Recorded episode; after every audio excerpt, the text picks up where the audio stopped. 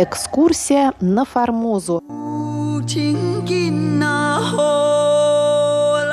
У микрофона Мария Ли. Здравствуйте, уважаемые друзья. Сегодня я предлагаю вашему вниманию четвертую часть статьи, посвященной захвату танкера Туапсе в 1954 году. Статья называется «Захват танкера Туапсе. Американский гамбит. Побочные эффекты и договор о взаимной обороне с Тайванем».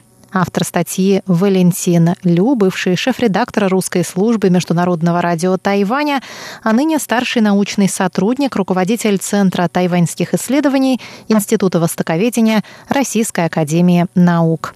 Итак, мы продолжаем разговор о побочных эффектах захвата танкера Туапсе. В прошлый раз мы остановились на том, как 5 августа госсекретарь США Джон Деллас с явным раздражением приказал посольству США в Тайбе выразить недовольство ситуацией после захвата танкера Туапсе лично президенту Чан Кайши. 16 августа на встрече с Чан Кайши американские дипломаты вновь подняли тему Туапсе передали смысл телеграммы Далласа от 5 августа, в которой он писал, что законность текущего ареста советского танкера Туапсе крайне сомнительна, не нужно провокационно и может ухудшить международную позицию свободного Китая и заявили, что представления США отражают единое мнение Госдепа, Минобороны, ЦРУ и так далее. На это Чан Кайши с улыбкой ответил, что его правительство не получало никаких протестов, и, по его мнению, Россия смирилась с конфискацией по умолчанию. Американские дипломаты возразили, СССР явно не стал бы обращаться с прямым протестом к непризнанному им правительству, зато выразил резкий протест в адрес США. На это Чан Кайши ответил, что они лают не на то дерево. Он добавил, что дело требует дальнейшего изучения и заявил, что не знал об американской точке зрения. Но поскольку эта точка зрения доводилась до Чанкайши через его подчиненных минимум трижды, подобный ответ означал, что Чанкайши вновь проигнорировал требования США и намерен тянуть время. Понимая это, продолжает Валентин в своей статье, уже 21 июля американцы временно прекратили передачу правительству китайских националистов разведданных о позициях и курсах коммунистических судов, вплоть до освобождения Туапсе. При этом они не требовали от правительства китайских националистов возврата изъятого груза, дабы избежать обвинений в полном отступничестве от своих прежних решений по предоставлению китайцам особой помощи для перехвата коммунистических судов.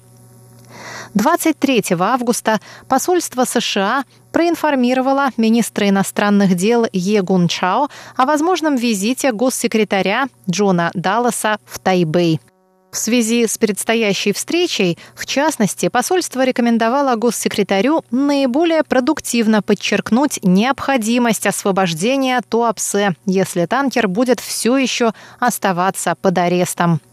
В свою очередь, накануне высокого визита и деликатных дискуссий с Джоном Далласом, тайваньская сторона предприняла превентивные меры. 8 сентября то абсинцам объявили, что их переводят на положение военнопленных.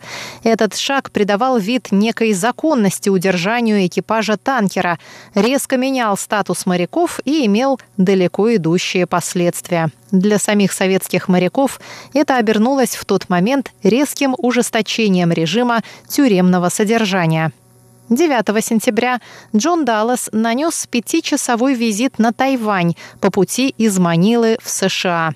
В ходе своего первого визита на остров Даллас встретился и познакомился с Чан Кайши. При разговоре в машине с послом Ренкином по пути из аэропорта в резиденцию Чана Даллас сам упомянул Туапсе. Далее цитата. «Вся тема танкера и его команды в основном решается вне обычных каналов Госдепартамента и посольства.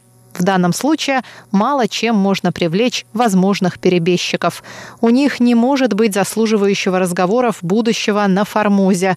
При этом никто здесь не уполномочен обещать им убежище в США. Конец цитаты. В итоге Даллас так и не упомянул танкер в беседе с Чан Кайши.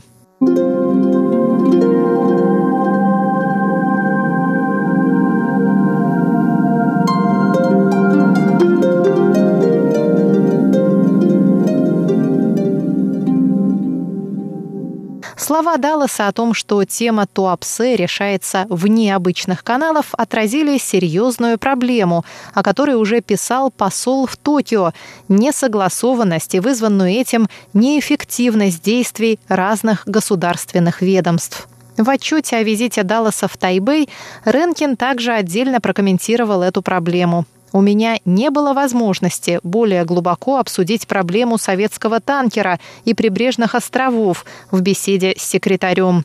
Как вы знаете, США используют три главных канала в делах с китайским правительством – дипломатический, военный и разведку – на практике более 90% американских обменов с китайцами по военным и разведывательным каналам не затрагивают существенных политических решений и могут быть описаны как технические. Бывает, однако, случайно или нарочно, что по этим каналам решаются вопросы высокой политики, тогда как посольства не только обходят мимо, но и оставляют в неведении о том, каковы позиции департамента и даже знает ли он о решаемой проблеме. Вытекающие трудности хорошо иллюстрируются делом Туапсе. Полагая, что правительство США реально хочет, чтобы китайцы освободили танкер, как же мы убедим их в этом? Наш старший представитель разведки здесь, вполне естественно, не воспринимается китайцами как уполномоченный в политических делах, тогда как наши старшие дипломаты и военные представители изначально обойдены в этом деле, равно как адмиралы Редфорд и Карни, поэтому могут считаться не имеющими ничего общего с этим делом.